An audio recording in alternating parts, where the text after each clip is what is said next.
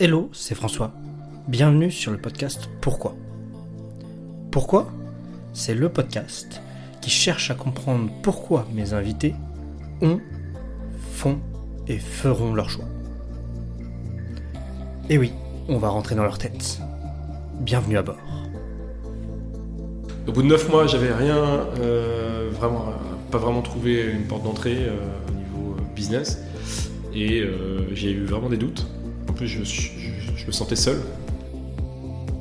Euh, mais à l'époque, nous, on est allés chez Facebook, au début de Facebook, c'est-à-dire qu'il n'y avait même pas de siège social, euh, ils étaient encore dans, les, dans la rue Université à Palo Alto, euh, voilà, au-dessus de, au-dessus des, des commerces. Euh, donc on a découvert ce que c'est, le phénomène des réseaux sociaux là-bas, quoi. Ok. Euh, moi, je me rappelle, j'ai ouvert mon compte là-bas, en voyage. Mais je me sentais pas prêt en fait. J'avais pas assez confiance en moi. Et donc j'avançais en investissant chaque année dans un- avec un objectif de résultat long terme. Euh, notre principal investissement reste les équipes. Mm. Et donc je recrutais de nouvelles personnes, je faisais grossir les effectifs et puis, euh, et puis bah, l'entreprise grossissait. Voilà. Donc ça pendant 11 ans tout seul. Aujourd'hui, nous allons rentrer dans la tête de Jocelyn Denis. À la tête de Digitaléo, nous allons découvrir comment cet entrepreneur a depuis le plus jeune âge une envie d'entreprendre et comment il est passé à travers différentes expériences pour réaliser son objectif. Je vous laisse découvrir ça dans ce tout nouvel épisode. C'est parti.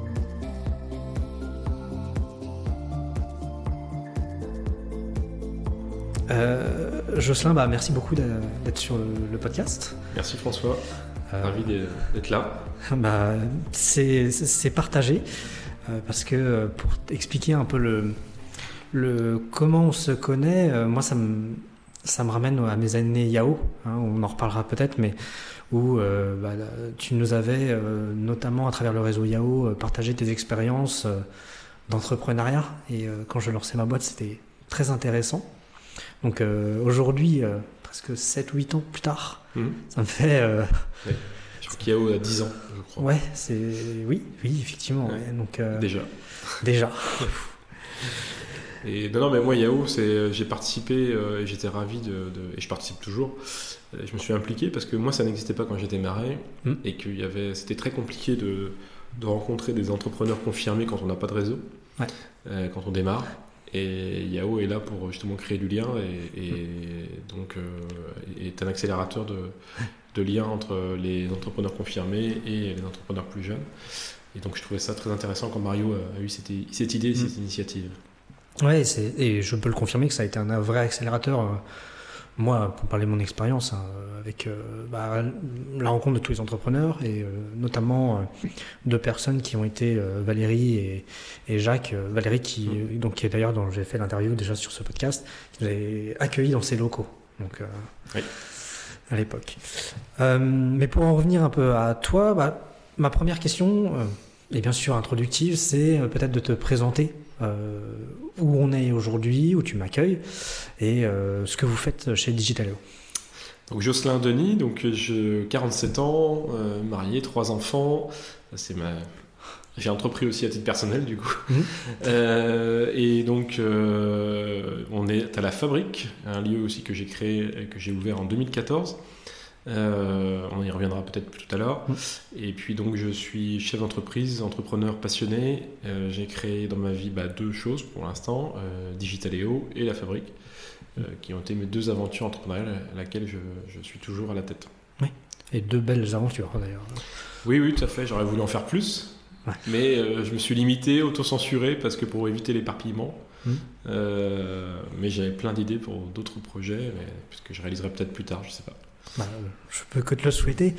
Mais ce, ce qui est euh, un peu en préparant ce, ce podcast, euh, moi je me suis euh, intéressé aussi à ton parcours avant euh, Digitalio, parce qu'on y reviendra de ce que vous faites exactement et, et pourquoi tu t'es lancé dans ça. Mais ce qui est un peu original, je trouve, c'est que en fait, tes deux expériences, tu- je crois que j'ai vu deux expériences sur ton LinkedIn, pour être très franc, c'est pas du tout dans le même domaine que Digitalio Non, aujourd'hui.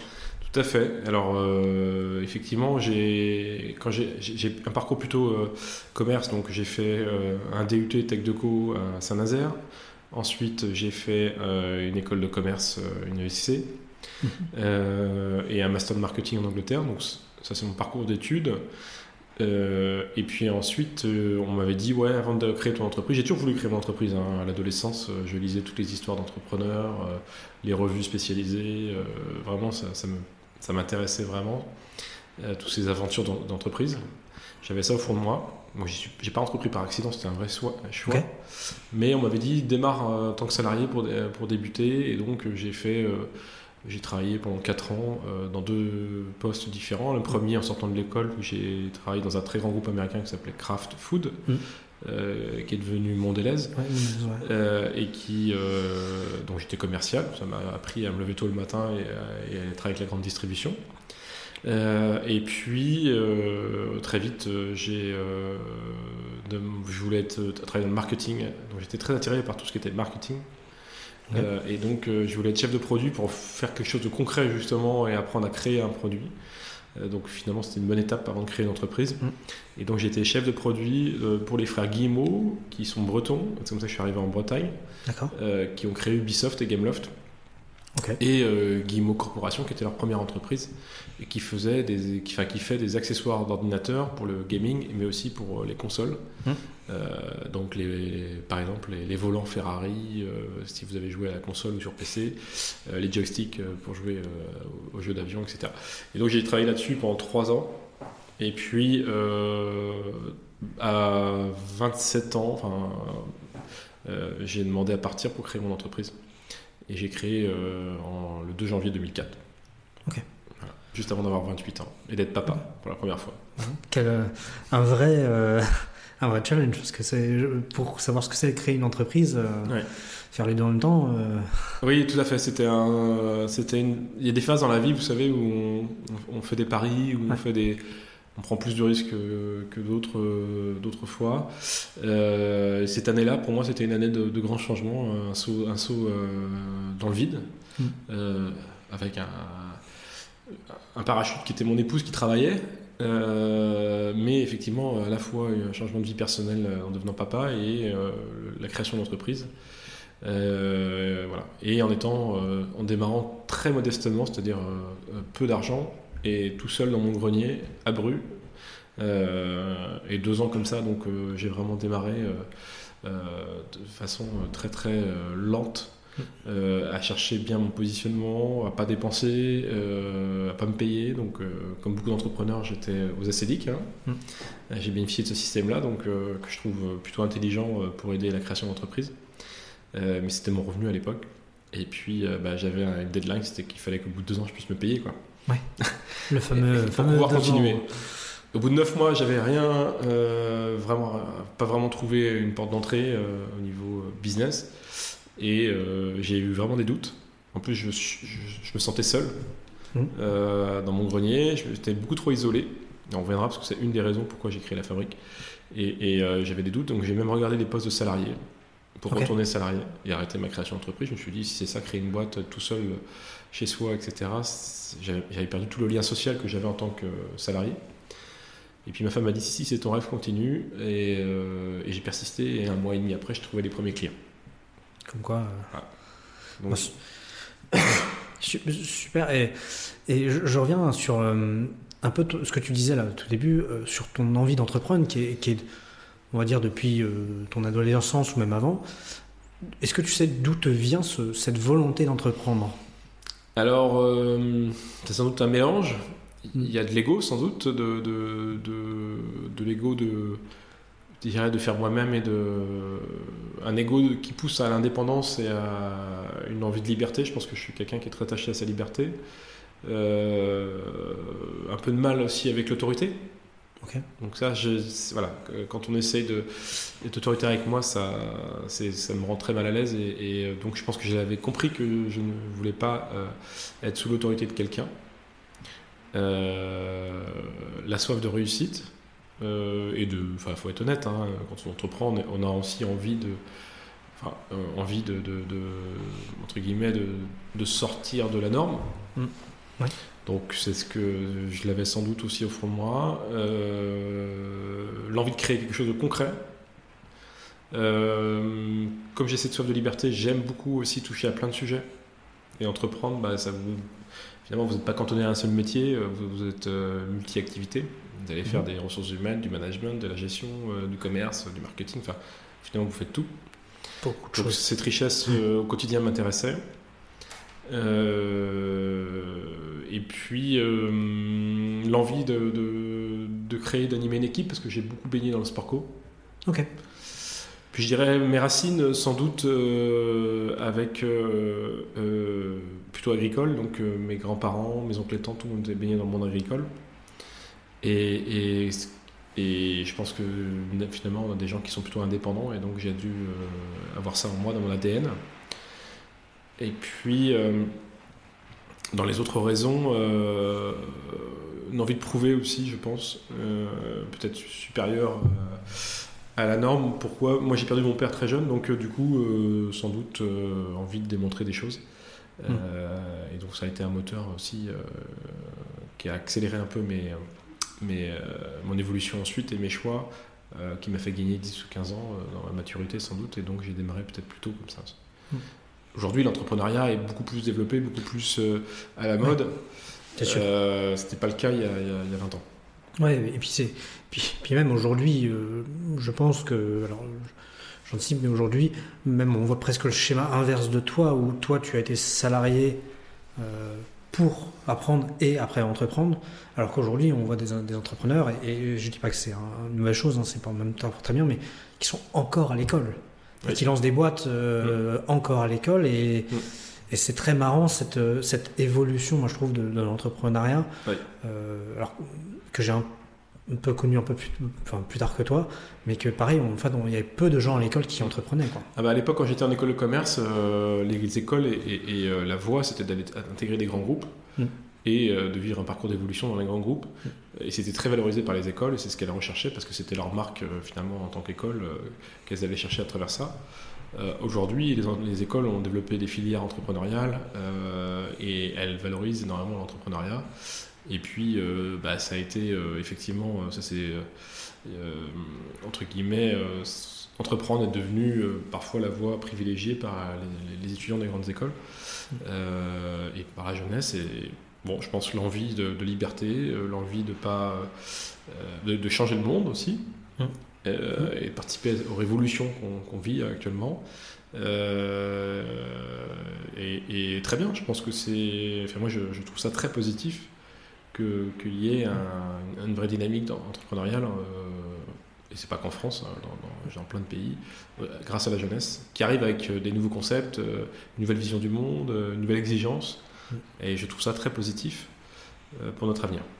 Oui, c'est bah vrai que c'est une évolution qui, moi, je trouve aussi très passionnante. Et, alors, on va pas, pas se cacher, hein, qui a aussi ses défauts et tout ça, mais qui a, je suis assez d'accord avec toi, qui a une évolution très positive et qui apporte plein de choses. Euh, J'en reviens avec euh, le lancement de Digitaleo, c'est euh, ce, qui a, été fait en 2004, donc tu, as créé en 2004 avec le, tu vous, fais, vous êtes, tout de suite, ça a été spécialisé dans le, enfin, ta volonté de partir dans le marketing mobile ou ça a un peu évolué? Alors, euh, toutes les, parce que j'avais un, je notais toutes plein d'idées d'entreprise, j'avais plein d'idées, etc. Et c'est vrai que souvent mes idées tournaient autour du marketing. Ok. Je sais pas pourquoi. Euh, j'avais ces sensibilités-là, c'est peut-être parce que je m'intéressais au sujet, mais en tout cas, j'avais souvent des idées autour de ce sujet-là. Euh, deux, euh, si on se remet dans le contexte 2004, euh, on est dans le boom du mobile. Hmm. Pas du smartphone, hein, je parle du mobile. Nokia est leader dans le monde avec 50% de part de marché.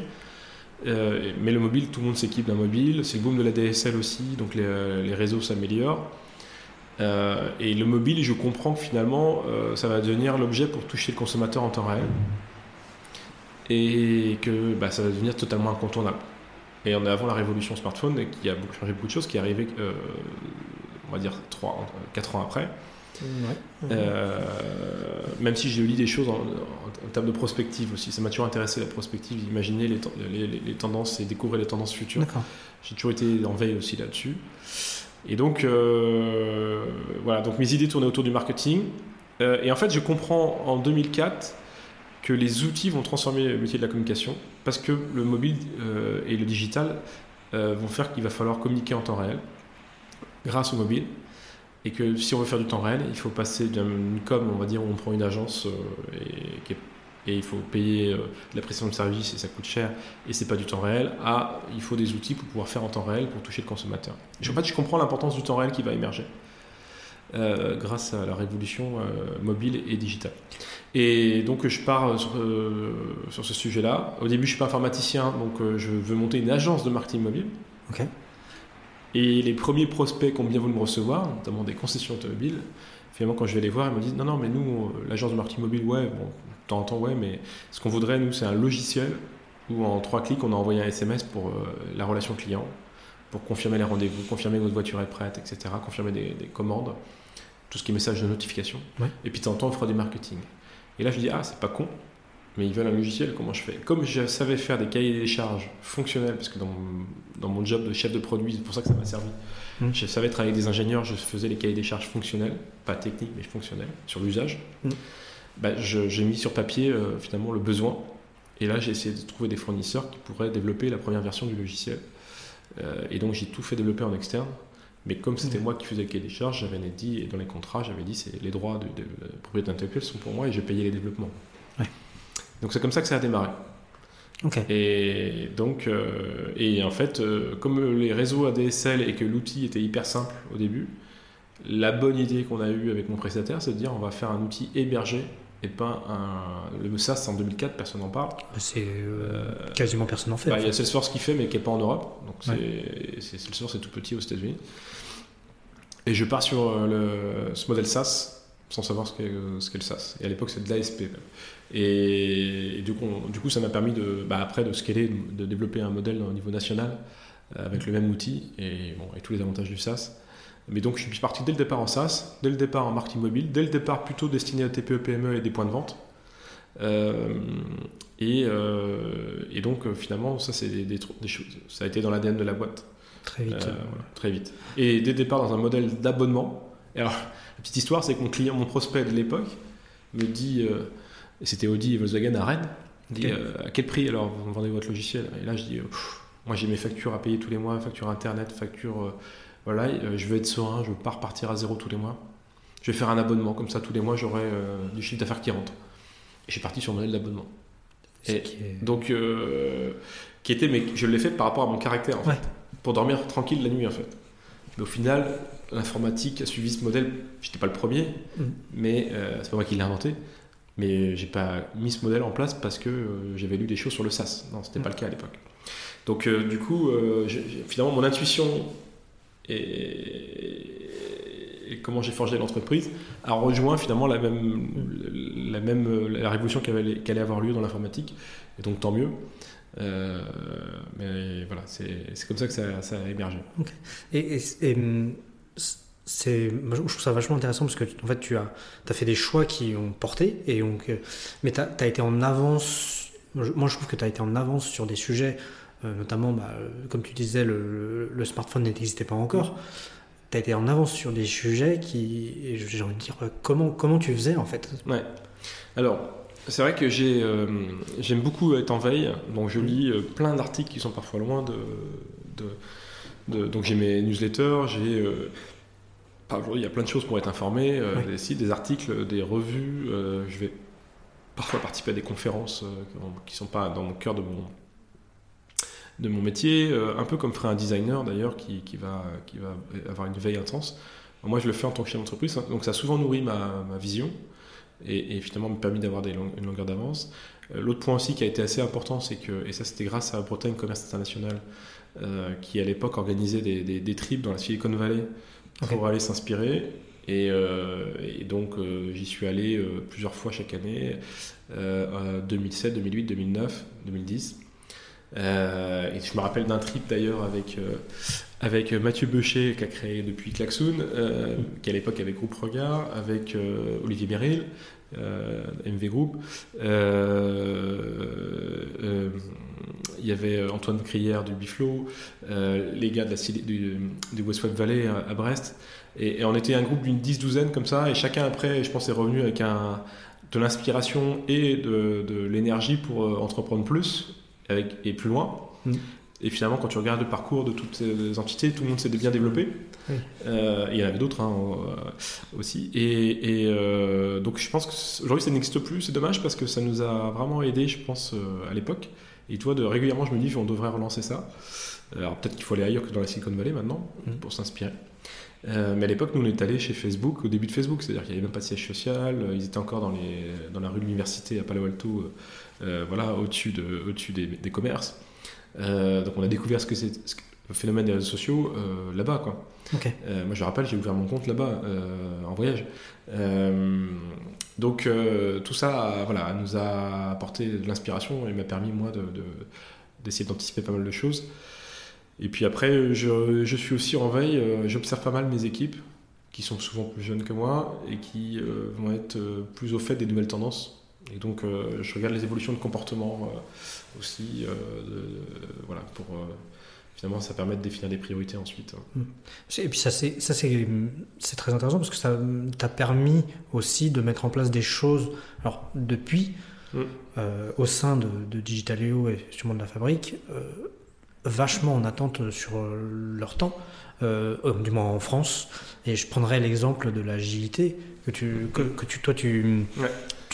tu, en parles déjà en 2011. Tu Ouais. mets déjà en place des choses en 2011, Ouais. d'après ce que j'ai compris. Tout à fait. En 2011. euh. Enfin, alors ça, c'est grâce à l'équipe. Ok. Euh, parce que n'étant pas form- de formation ingénieur et n'étant pas développeur moi-même, j'irai sur la partie tech. J'ai toujours fait confiance à, à mon équipe. Et c'est grâce aux personnes que j'ai recrutées euh, beaucoup en 2010, après un voyage à la Silicon Valley, justement, où j'ai compris qu'il il fallait accélérer, où j'ai recruté 18 personnes en 4 mois en revenant de voyage, tu vois, pour franchir un palier et surtout euh, bah, complètement s'adapter à la révolution du smartphone et tout ce qui en découle. Euh, et donc ces personnes que j'ai recrutées en 2010, euh, dont Pierre qui est le CTO actuel, et Yann qui était le CTO à l'époque en 2000, euh, enfin qui a été aussi CTO avant Pierre, ont amené des méthodes, ces méthodes agiles, et, euh, et ben, ils m'ont démontré ce que ça- tout ce que ça pouvait apporter. Mhm. Et franchement, on a été précurseur effectivement sur ce sujet-là. Euh, et on a même des développeurs qui, qui viennent et qui, qui sont venus pour- grâce à ces méthodes-là. Donc c'était aussi un élément pour recruter, fidéliser. Euh, et, et donc là, clairement, je, je, c'est pas mon initiative, mais c'est l'initiative Mhm. de l'équipe, mais j'ai laissé faire. Oui, J'ai fait confiance. ce C'est-à-dire que quand c'est pas moi qui, qui maîtrise le sujet, ben, je fais confiance aux gens qui Mm. m'entourent pour qu'ils puissent mettre en place les méthodes qu'ils estiment être les plus, euh, les plus adaptées et les plus modernes. Parce que, euh, moi, je trouve ça d'autant plus beau de, de, de laisser faire, parce que notamment l'agilité, où moi c'est un sujet que je touche du doigt aujourd'hui, hein, euh, je serais moins de dire que qu'on a une équipe agile ou des choses comme ça, enfin on, on essaye, c'est c'est du- d'une complexité, alors aujourd'hui où il y a beaucoup de renseignements, beaucoup de choses, d'une complexité, et ça demande un, lâche, un lâcher prise de la part des, des- je veux dire, des instances directionnelles, qui, faut se dire, faut laisser la place aux équipes de faire ça, c'est quand même, Mm. enfin, En fait, euh, je, moi j'interviens très peu sur la méthode. Mm. Euh, en général, je, je, je, je fixe le, on fixe l'objectif. Euh, je vais regarder le résultat, mais je, la façon dont ils font, je laisse, je laisse choisir. Mm. Euh, et moi, c'est ma façon de manager, c'est ça en fait. Ok. C'est, euh, où est-ce qu'on doit aller? Euh, Est-ce qu'on finalement on a, on a fait le chemin qu'on souhaitait en termes de, de résultats Euh, Si c'est pas le cas, j'essaie de comprendre pourquoi. Mais euh, je- sur la façon de le faire, je laisse les équipes décider en fait du processus. Ok. Et c'est un peu mon mode de fonctionnement euh, au quotidien. Et parce que je, suis- je suis aujourd'hui entouré de gens plus experts que moi dans chaque métier, que ce soit le marketing, que ce soit la R&D, les ventes, la finance, enfin bon, toutes les fonctions d'entreprise. Euh, donc, euh, bah, vaut mieux que je les, ils ont le savoir-faire, donc euh, je, les- leur- je les laisse choisir de la voie. Euh, L'important c'est qu'on fasse, qu'on avance là où on doit aller, euh, et c'est ça qui m'importe. d'accord. Et eux, ça leur laisse une certaine liberté de faire de la façon dont ils souhaitent le faire. Oui, cette notion de liberté qui est, euh, que tu Que mentionnais. voilà. Donc, ça- tu sais, de toute façon, hein, je veux dire une chose, un truc que j'ai appris avec toutes ces années, c'est qu'une entreprise, elle est très intuitu personnelle par Mm. rapport à son dirigeant. Mm. C'est-à-dire que euh, Digitaleo, euh, je pense, il il me ressemble sur certains aspects. Euh, donc on laisse de la liberté, euh, parce que j'ai ça en moi. Euh, et bon, voilà, donc je, ouais, ça c'est sûr. Il y, a, il un lien entre le dirigeant et l'entreprise, euh, surtout dans une création. une reprise d'entreprise, je pense que ça, arrive aussi au fur et à mesure du temps, mais en tout cas, il voilà, n'y avait pas d'historique, donc je l'ai façonné un peu et ça s'est fait naturellement en fonction de mon caractère. Ok. Et, ça m'amène à une, une, actualité qui est quelques années après tout ce qu'on disait de l'agilité, qui est la levée de fonds. donc là, Digitaleo se développe mmh. bien. 2015, euh, moi je, commence à, tourner dans le, dans le milieu entrepreneurial rennais, donc c'était déjà une belle boîte. Vous aviez euh, construit des locaux, mm. d'ailleurs qui sont, euh, on pourra peut-être raconter l'histoire des locaux qui sont quand même très sympas. Mm. Et il y a l'actualité de faire une levée de fonds. Alors, même si levée de fonds, l'appareil, ça existait quand même depuis assez longtemps, c'est pas nouveau, nouveau, mais c'est quand même précurseur un peu sur le bassin rennais.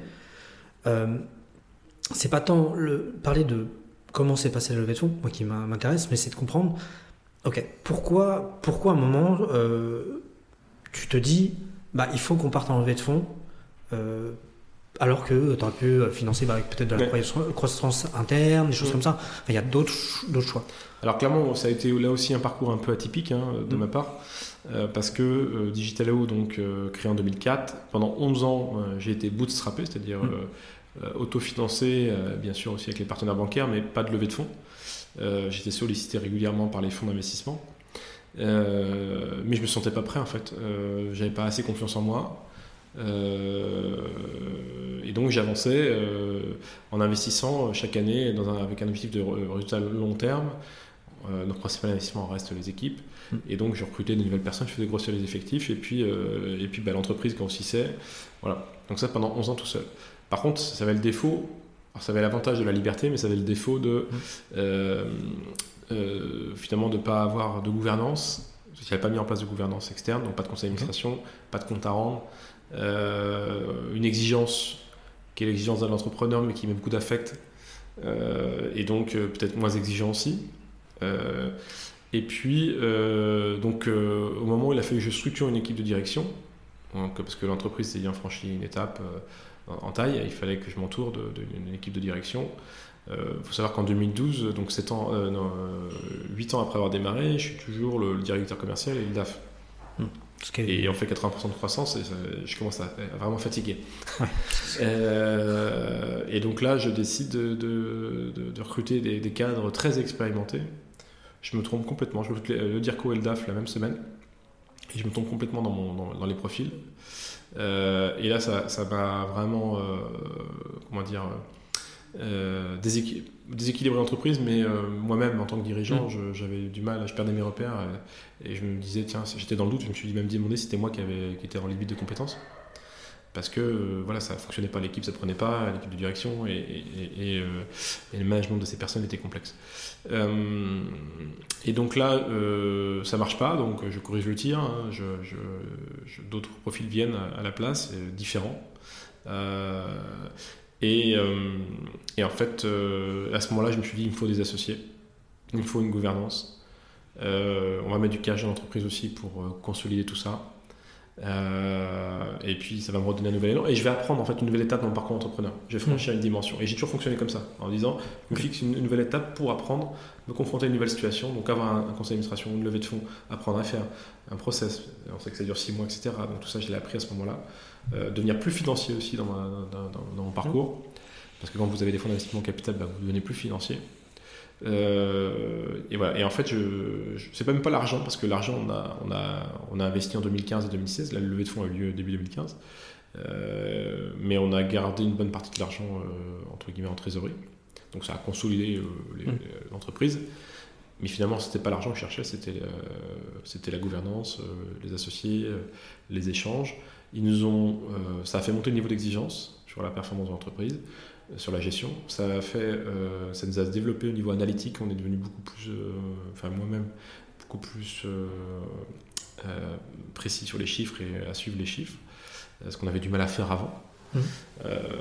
et donc voilà, donc j'estime qu'on a beaucoup structuré, grandi grâce à ça. et moi, dans mon parcours, ça m'a permis de grandir. voilà. Après, c'était peut-être pas le bon timing. On aurait pu faire mieux à un autre moment. J'en ai fait qu'une levée de fonds. Hein, ce qui est rare. En général, on enchaîne, on fait d'autres. Ouais, on etc. fait des- plusieurs. Mais euh, l'entreprise avait besoin de se réinventer aussi parfois. Et puis, euh, et puis en même temps, il n'y avait pas besoin. Et, dans- et en fait, finalement, les deux années où on a perdu de l'argent, parce qu'en fait, on a perdu de l'argent parce qu'on a investissé en 2015-2016, c'est les deux seules années, et sinon on a toujours été rentable. Donc, sur 18 ans, on a fait 16 ans de profitabilité. Euh, C'était les pires années pour moi parce que ça me mettait une surpression en fait, et ça correspondait pas à mon caractère. Hmm. Et parce que quand vous perdez de l'argent, vous avez un sablier qui tourne, vous avez votre cash qui baisse, Euh, vous avez une pression euh, importante. Et en fait, j'étais pas bien en fait. Euh, du coup, ça me mettait au frein en plus parce que bah, du coup, je, je- je- moi, ça me freinait plutôt que, que m'accélérer. Et donc, aujourd'hui, euh, on est très vite revenu aux fondamentaux de l'entreprise, c'est-à-dire une ADN rentable, euh, une bonne gestion. Et euh, alors peut-être moins vite qu'on aurait, on aurait peut-être pu aller beaucoup plus vite, plus loin. Mm. Mais ça correspond à mon caractère. Ouais. Voilà. Donc euh, c'est pour ça que je j'ai fait qu'une levée de fonds, j'en ai pas refait derrière. Parce que, parce que c'est souvent le modèle euh, de levée de fonds, première levée de fonds, pour justement grossir rapidement, vite, souvent en perte. Et puis après, euh, des- enchaîner les levées de fonds jusqu'à trouver une rentabilité. euh, Ouais. Bon, vu le contexte actuel, je m'en félicite, hein, parce Oui. que du coup, on n'est pas dépendant des levées de fonds. Euh, et que du coup, on a des fondamentaux solides. euh, voilà, et finalement, c'est un gage de liberté. Euh, Si j'avais fait levée de fonds sur levée de fonds, je serais peut-être plus le dirigeant aujourd'hui. Mm. Euh, J'aurais peut-être vendu la boîte, euh, voilà, déjà. Donc ça, voilà, ça a permis de durer, en fait, je pense.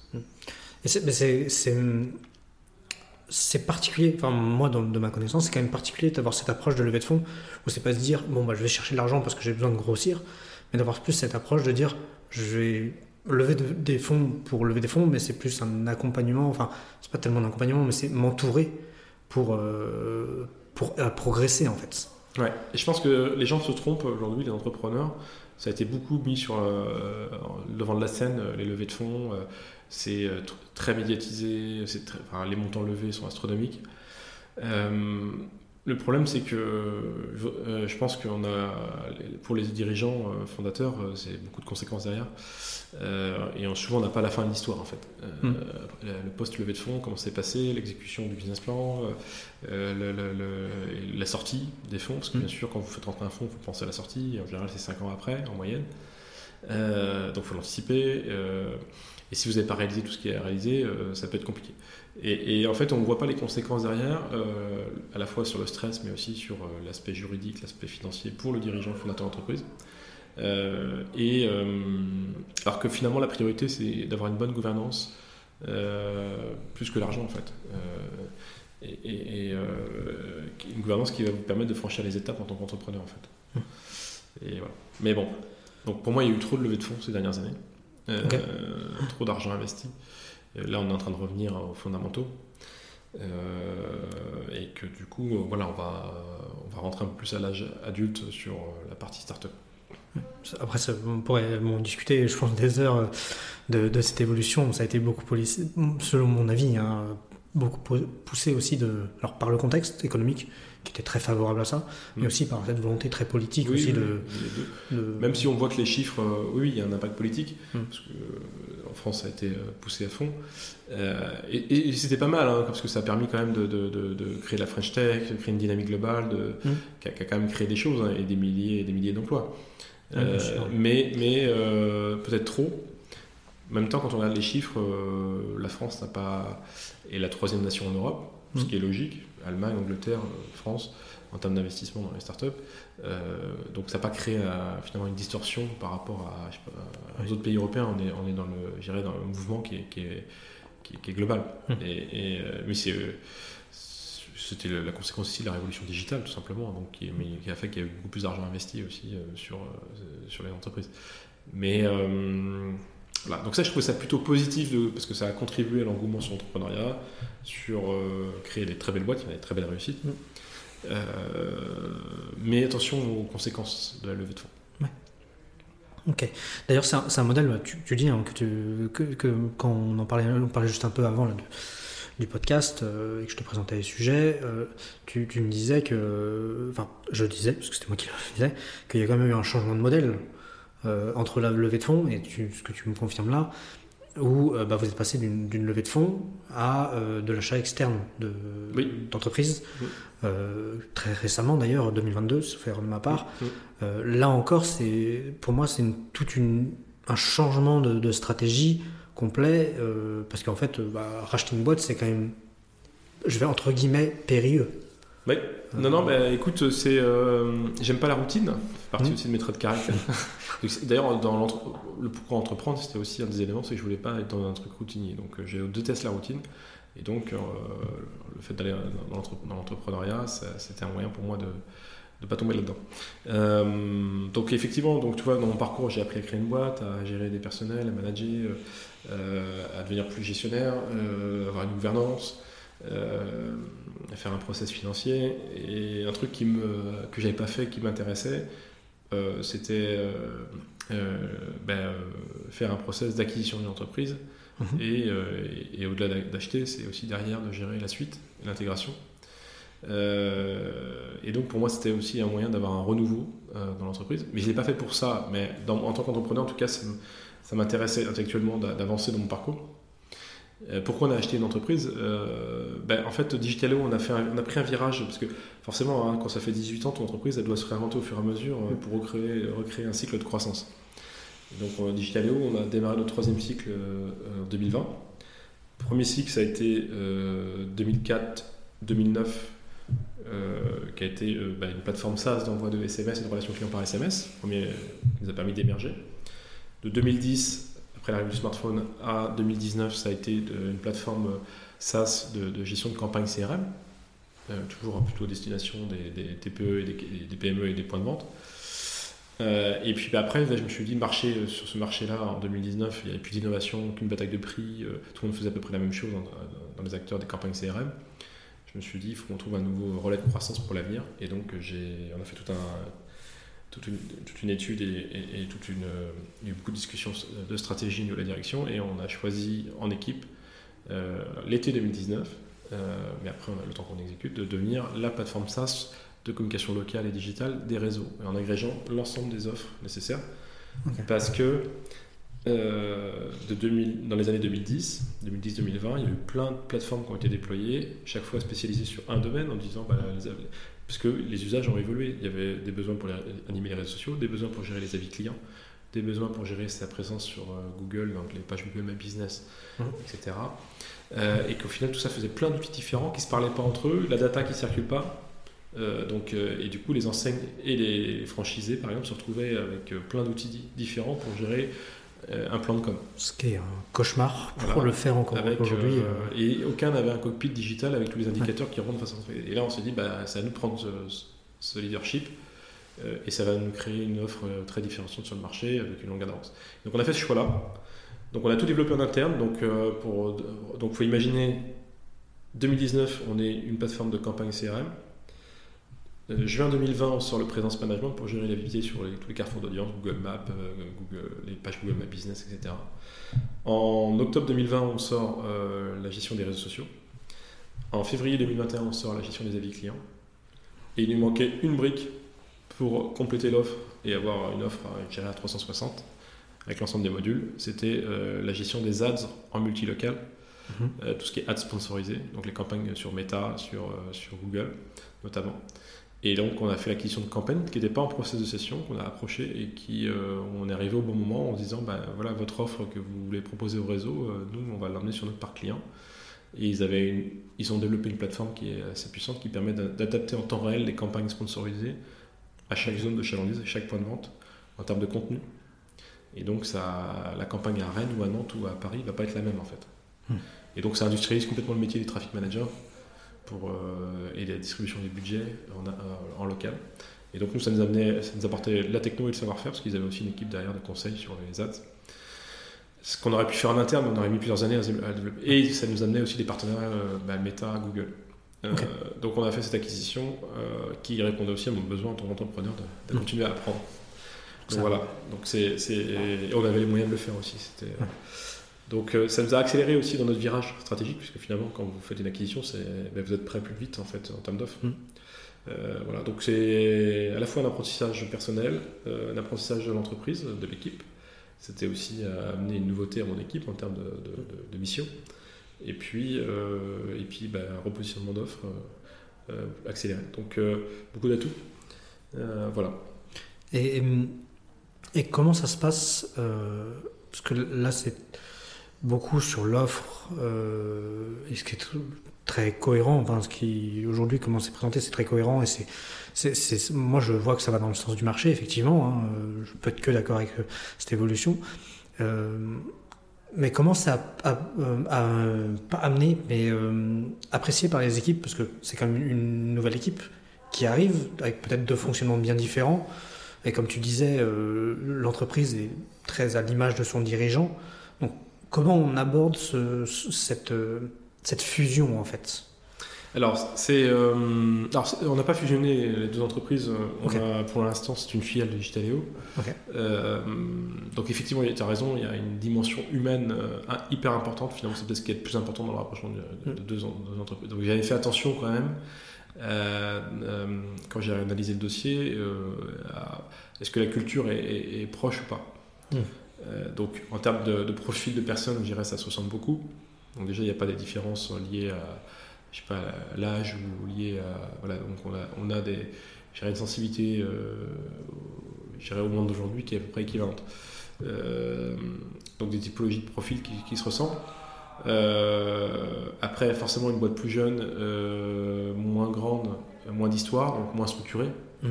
Donc ça, il faut en tenir compte. Et, voilà. Et nous, par contre, à contrario, on peut apporter du cadre et de la structuration. Donc écoute, c'est euh, jamais gagné, mais il euh, euh, y, a beaucoup de travail encore à faire. Hein, ça se fait pas en claquant des doigts. Ah donc c'est un processus qui peut mettre deux, ans de, de, de, faire en sorte que deux collectifs fassent un collectif. Et c'est tout notre enjeu. Mais j'ai trouvé qu'il y avait une bonne volonté de travailler ensemble. On a tout fait aussi pour que ce soit le, cas. Et ça commence par les deux dirigeants, les deux fondateurs. Est-ce qu'ils mmh. ont envie de travailler ensemble ou pas? Est-ce qu'ils sont alignés euh, Et donc à nous de montrer l'exemple. Euh, voilà. Donc, euh, et, puis au fur et à mesure de clarifier l'organisation. Voilà. Nous, il n'y avait pas de, déjà, il y avait, on avait une chance, c'est qu'il n'y avait pas de doublons. C'est-à-dire que chacun est, utile au projet, il n'y a pas de décision difficile à prendre parce que des doublons d'équipe ou de, de, personnes. Donc ça, ça aide quand même beaucoup. Donc il y avait quand même pas mal d'atouts. Mmh. Euh, la seule, le seul point qui est parfois délicat, enfin qui, qui aide pas en tout cas, euh, même si ça a beaucoup changé grâce au Covid, euh, c'est la distance. Mmh. Parce que nous on est à Rennes, eux sont à Marseille. Donc bah, ça facilite pas les choses. Mais j'ai trouvé que mon équipe était très, enfin les équipes étaient très propres, très proactives pour se rencontrer, voilà, et échanger. Donc on a, déjà des succès commerciaux ensemble, des clients équipés ensemble, euh, donc il y a des choses très positives qui voilà. Et puis après, bah, l'idée c'est comme à chaque fois, c'est l'agilité. On revient à ça, c'est apprendre. Euh, on va pas avoir tout bon tout de suite, donc on apprend au fur et à mesure, on corrige le tir, euh, et puis on se fait un petit plan d'action, et puis six mois après on refait le point. Et, voilà. Donc il y a encore des étapes à franchir, hein, mais, mais c'est plutôt positif. Ce qui me, frappe un peu dans, tout au fil du podcast, c'est que tu reviens sur cette cette évolution d'entrepreneur avec des grandes étapes. Alors, c'est sûr qu'en rétrospective, ça peut sembler très clair où tu voulais aller, mais hum, j'ai l'impression que tu vois, tu vois ça, et tu me dis si je me trompe, mais comme vraiment un parcours où à chaque fois tu cherches à évoluer. Et il y a cette volonté euh, d'évoluer, d'apprendre de nouvelles choses tout le temps en tant qu'entrepreneur, en tant que chef d'entreprise également. Quoi. Bah, je crois que c'est le moteur principal de l'entrepreneur en fait. Mm. Euh, enfin, de l'extérieur, on pourrait dire c'est l'argent. Non, euh, l'argent a une conséquence. Mais euh, le moteur principal, c'est d'agrandir, euh, de gagner de l'expérience. et donc en général, ça passe par les échecs. Hein. On apprend plus dans les échecs que par dans les réussites. et moi, c'est mon moteur en fait. c'est mon moteur. toi, il y a un truc que j'ai pas réussi pour l'instant, mais j'ai pas mis non plus les moyens pour l'instant. c'est l'international. On, a, on, a, tenté des choses, on a des clients à l'international, mais on n'a pas encore réussi l'international. Euh, bah, ça, c'est une étape que je vais devoir franchir à un moment donné si je veux que l'entreprise continue de grandir. Euh, et si je ne sais pas faire, il faut qu'il y ait des gens qui, viennent, euh, qui sachent faire, qui viennent le faire mm. dans l'organisation. Donc, donc ça fait partie des, étapes qu'on devra franchir. voilà. mais ce que j'ai appris par contre international dans les échecs que j'ai pu avoir, par exemple, c'est que par exemple, pour réussir à l'international, il faut avoir une offre qui est vraiment différenciante. Mm. à valeur ajoutée. Sinon, il y a toujours un acteur local qui fait mieux que vous. quoi. Ouais. Et donc, euh, quand on a tenté l'international parfois, bah, on n'avait rien d'innovant, donc on, ça perçait pas, puis on mettait des petits moyens, euh, on y allait prudemment. Donc euh, voilà, donc sur l'international, euh, on a un début d'expérience, on n'a pas encore réussi, on est encore en train d'apprendre, mais c'est partie des challenges que j'aimerais réussir en tant qu'entrepreneur pour que Digitalo puisse bah, percer ailleurs. Et, Mm. et- et voilà. Aujourd'hui, on est très France dans notre chiffre d'affaires, dans notre revenu, Mm. Même si on fait un Benelux, en Suisse, euh, euh, en Espagne. Il faut que demain on, on- on- on fasse plus. Il y a du potentiel en tout cas. Et, et dans ces, justement, dans, ces- dans ces étapes, dans ces évolutions, euh, et oh, je reviens à ce qu'on, notre début de conversation, hein, qui était aussi la transmission, euh, l'accompagnement des, des jeunes entrepreneurs, notamment Yahoo, et la fabrique, je crois. Euh, c'est, aussi, j'ai l'impression que ce, que toi tu as vécu, tu veux le retransmettre, alors à travers le- le réseau rennais et tout ça, mais que tu l'as vraiment concrétisé avec la fabrique en fait.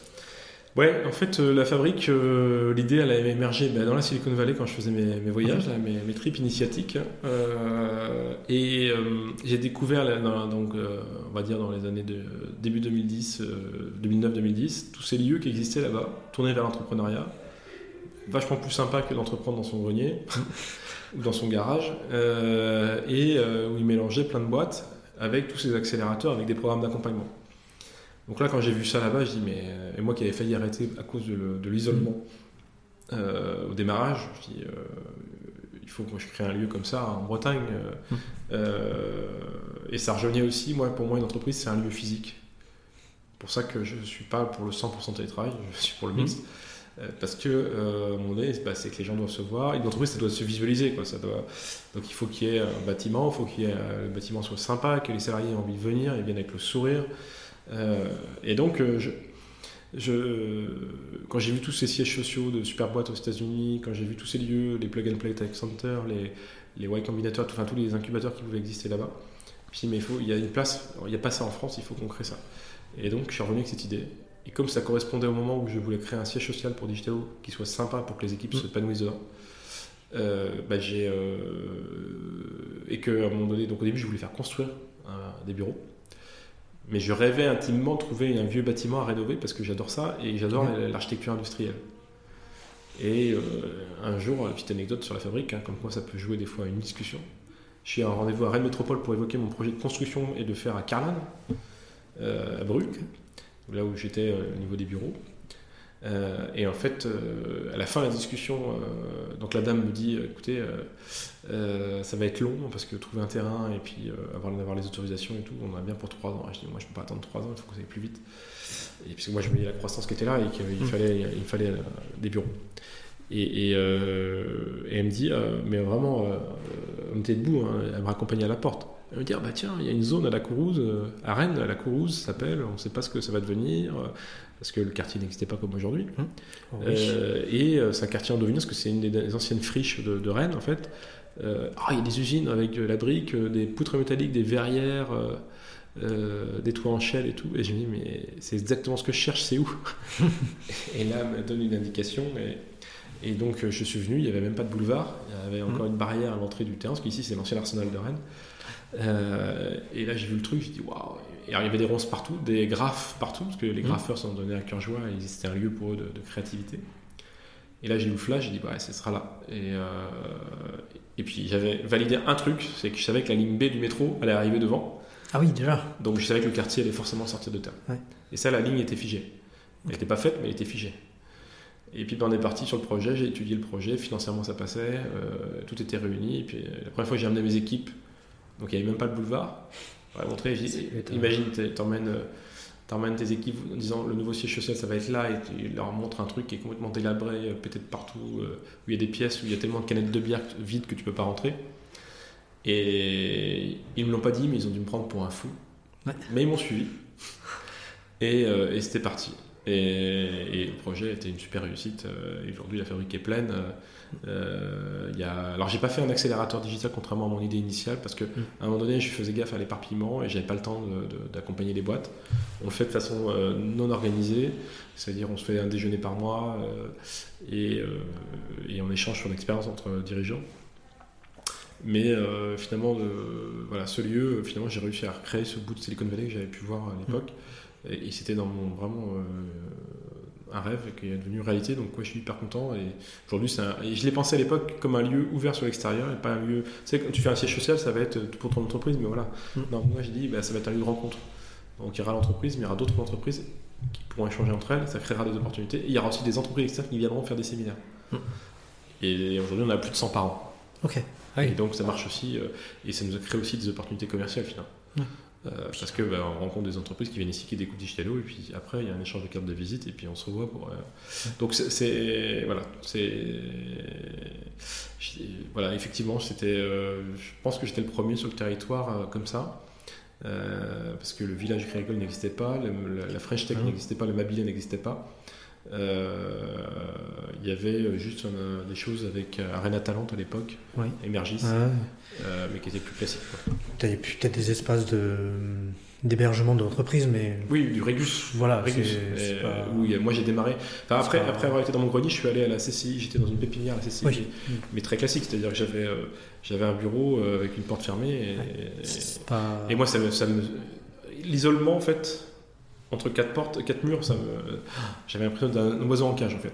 Bah, en fait, j'ai enlevé toutes les. Justement, j'ai essayé de casser le côté cage euh, qui existait euh, pour euh, bah, créer plus d'échanges en fait. Donc j'ai enlevé les cloisons au maximum. Mmh. Bah, ça, ça, se voit quand on regarde un peu autour de nous là. C'est quand même des, plateaux et, c'est vitré. C'est vitré quoi. C'est ça qui, qui, qui, frappe et même quand on rentre dans l'entrée. Je t'ai parlé d'une culture personnelle. Je pense que ça correspond à mon caractère en fait. Transparence, que les gens se voient, que se parlent. Mmh. Euh, en fait, je déteste l'isolement en fait. Bah, ça, ça, se ressent. J'en ai souffert pendant deux ans. Et, franchement, j'étais malheureux. Euh, mais c'est lié à mon caractère. Donc, suis, voilà, c'est mm. très. Donc, euh, très content en tout cas de cette aventure. et depuis, le quartier a bien avancé avec des commerces, le métro. Bien, bien avancé. Hein. bien rempli. donc, ouais, c'était très content. Ok. Puis ça, ça se voit aussi aujourd'hui dans, dans, ton implication dans les dans différents réseaux. Hein. Euh, on parlait d'IAO, bien sûr, et puis, mais aussi je sais que tu es à l'UE. Enfin voilà, c'est, moi je trouve ça euh, très important et, et tu vois, en tant que jeune entrepreneur qui a été à l'époque, euh, je peux que t'en remercier parce que toi et toutes les personnes de l'IAO nous ont fait beaucoup progresser beaucoup plus vite qu'on ne le pensait. Donc, Ouais, bah, c'est encore une fois les, les j'ai vu des entrepreneurs arrêter dans les années 2000 parce qu'ils s'étaient trop isolés, mm. notamment souvent les, les techs, qui avaient des, super euh, profils tech, des super innovations, mais qui n'allaient pas assez voir les clients, le marché, et qui du coup ne mm. décollaient pas, et ben, à la fin ils étaient usés parce qu'il n'y avait pas de revenus. Euh, donc ça, je trouvais ça vraiment dommage, on ratait euh, quelque chose. et puis, moi j'ai vraiment vécu la difficulté de rencontrer des entrepreneurs du territoire quand tu n'as pas de réseau. je le dis souvent aux, parrains chez Yahoo, je dis les gars, vous ne vous rendez pas compte comment vous êtes injoignable à l'époque, euh, et, euh, je les appelais, ils ne répondaient pas, etc. Il y a le barrage de la secrétaire. Et, et, en fait, je leur dis, grâce à Yahoo, aujourd'hui, il n'y a plus ça, parce que quelqu'un qui veut joindre quelqu'un, il peut trouver, toujours trouver un, via son parrain ou via Yahoo un rentrant en contact. Mm. Et ça, c'est une grande chance. Mm. plus la communauté des entrepreneurs Yahoo, avec les formations, les petits déjeuners qu'on a lieu une fois par mois, mm. et qui se transmettent vraiment bien, parce qu'il y a des nouveaux qui arrivent, etc. Et ça continue. Euh, et ça se passe à la fabrique d'ailleurs. Euh, et ça, c'est de rien de la formation, euh, moins d'isolement entre, entre les personnes. Et donc ça répond finalement à ce que moi j'ai mal vécu finalement mmh. Ouais, mais c'est, c'est le, je pense le propre de l'entrepreneur d'apporter des solutions qu'il lui a vécu quoi. Mmh. Donc c'est non c'est c'est franchement top. Mmh. Et ben je pense qu'on va s'arrêter sur ça. merci Jocelyn pour m'avoir permis de rentrer un peu dans ta tête. Merci, non, bah, euh, merci François de, de donner l'opportunité de partager. Euh, et euh, j'écoute beaucoup de podcasts aussi dans ma veille. Donc je vais écouter le tien avec attention. J'espère que. et non, non, je suis, je suis, très content de, partager. C'est une nouvelle façon de faire justement. Mm. et, l'avantage c'est que les gens voilà, pourront en tirer ce qu'ils veulent. Mm. moi, ce que j'ai à dire, en tout cas à tous ceux qui t'écoutent, c'est que bah, tout est possible. Faut croire en soi de façon très déterminée, c'est important, et, et puis provoquer les opportunités. Moi, je, citerai Philippe Gabillet, qui est un prof à l'ESC Paris, que j'ai pas eu, mais que j'ai vu en tant qu'expert formateur. et il a fait toute une vidéo sur la chance. Mm. Et, il explique que la chance à ses élèves, en fait, en, fin d'année, un moment donné, il, y a une vidéo sur YouTube, vous pouvez la trouver sur YouTube, Philippe Gabillet, euh, c'est Paris, La Chance. Franchement, je vous invite à la regarder, ça dure 5 minutes. Euh, et en fait, euh, il explique, il reprend le, donc l'année est terminée, il va derrière son ordinateur dans, son bureau, et là il fait, oh j'ai oublié de vous faire le cours sur la chance. Et là, il explique en 5 minutes que la chance est une qualité qui se travaille, et que finalement la meilleure façon d'avoir de la chance c'est de provoquer les opportunités mmh. Euh, et, Yao peut être un facilitateur pour ça mais entreprendre c'est ça aussi c'est à dire à un moment donné pour faire la différence c'est saisir les opportunités les provoquer quand il n'y en a pas euh, et que finalement c'est pas la chance ça se travaille au quotidien mmh. et la meilleure façon d'avoir des opportunités c'est d'être une opportunité soi-même euh, et donc plus bah, plus tu donnes plus tu partages plus tu communiques bah, tout ça permet d'avoir des opportunités en général euh, et, l'important c'est de rendre aussi, parce que si tu saisis des opportunités, il faut aussi que toi tu en donnes. Et donc c'est partager, pas tout prendre, mais pas justement prendre en fait. Hmm. Et quand tu donnes, tu reçois en fait. Est-ce que je trouve le. Alors je suis complètement en phase avec ce que, ce que tu dis. Hein. Moi je, je trouve. Euh, j'aurais pas formulé comme ça, mais j'aurais même eu du mal à le formuler, donc euh, c'est top. Mais, mais je trouve que c'est même ce que prendre des opportunités et donner des opportunités, c'est le plus dur en fait. Hmm. Donc, oui, mais c'est. Voilà, il faut euh, chacun peut donner à, mm. quelqu'un d'autre. C'est-à-dire qu'un entrepreneur qui est, euh, qui est jeune encore, il a peut-être quelqu'un qui est encore plus au stade de développement, qui a moins vécu que lui. Euh, je dirais même les, les filles Yahoo demain peuvent donner, mm. partager parce qu'ils ont de l'expérience, qu'ils apprennent de leurs difficultés. voilà. En tout cas, c'est, je pense qu'il faut être totalement dans cet état d'esprit-là. Et donc c'était mon petit conseil de, pour la communauté. Et eh ben super. Et eh ben merci beaucoup. Ben, je te souhaite. Euh, dernière, question, si on veut te joindre, où est-ce qu'on peut te joindre alors, Je réponds tout le temps, donc euh, alors sauf quand c'est purement prospection commerciale, mm. parce que je reçois tellement d'inbound marketing dans ma boîte mail que je ne réponds pas forcément à des gens que je connais pas. Mais si quelqu'un veut me joindre, euh, ben, on peut me joindre. c'est Jocelyn, J-O-C-E-L-Y-N, à digitaleo.com. Et après, je, je, répondrai euh, ou j'enverrai vers la bonne personne si c'est pas moi qui, qui, dois gérer. Mais en tout cas, j'essaie de toujours rendre parce que je sais que j'ai été de l'autre côté du, de, du miroir et, quand on mm. euh, quand on n'arrive pas à, avoir quelqu'un, c'est pas, pas évident, ça use et, donc euh, faut pas hésiter. Super. Et bah merci beaucoup et puis bah à très vite. Ouais, merci. Au revoir. Au revoir.